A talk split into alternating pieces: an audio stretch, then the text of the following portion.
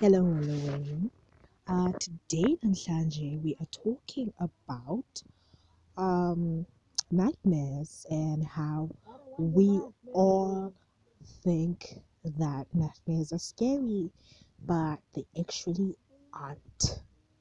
So, I'll tell you what I mean about this right after I introduce myself. My name is Ania in Aniam's world, and welcome to you who is new to my podcast. And hello to all those who've been listening for like from the start. So let's carry on. Um so today's topic as i've said is about nightmares. So guys nightmares are scary right?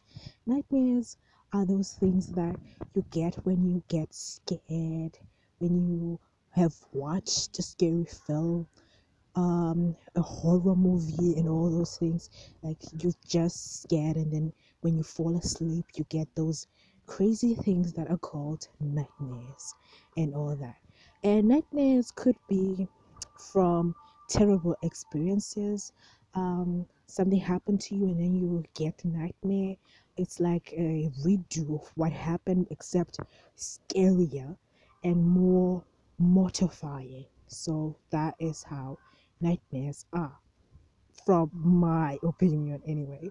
So, what am I saying? Um, so nightmares are aren't actually that scary if you look at them at my perspective. Um, nightmares are there to sort of like make you um, relieve that trauma that you were afraid of like me. I watch a lot of horror movies so i'm like i'm scared of monsters and everything but i watch horror movies anyway and then they come back at me with nightmares and i don't take this as like oh my god a nightmare is scary and all that nonsense. I take it as if you know this is my chance to deal with this stuff that i am so afraid of and to just be brave and move on with my life. And that is how I think we should all be reacting to what is called a nightmare. And nightmares do make you feel like you are facing like your worst kind of fears. And that is what I just wanted to say to you today. Nightmares aren't scary, or are they?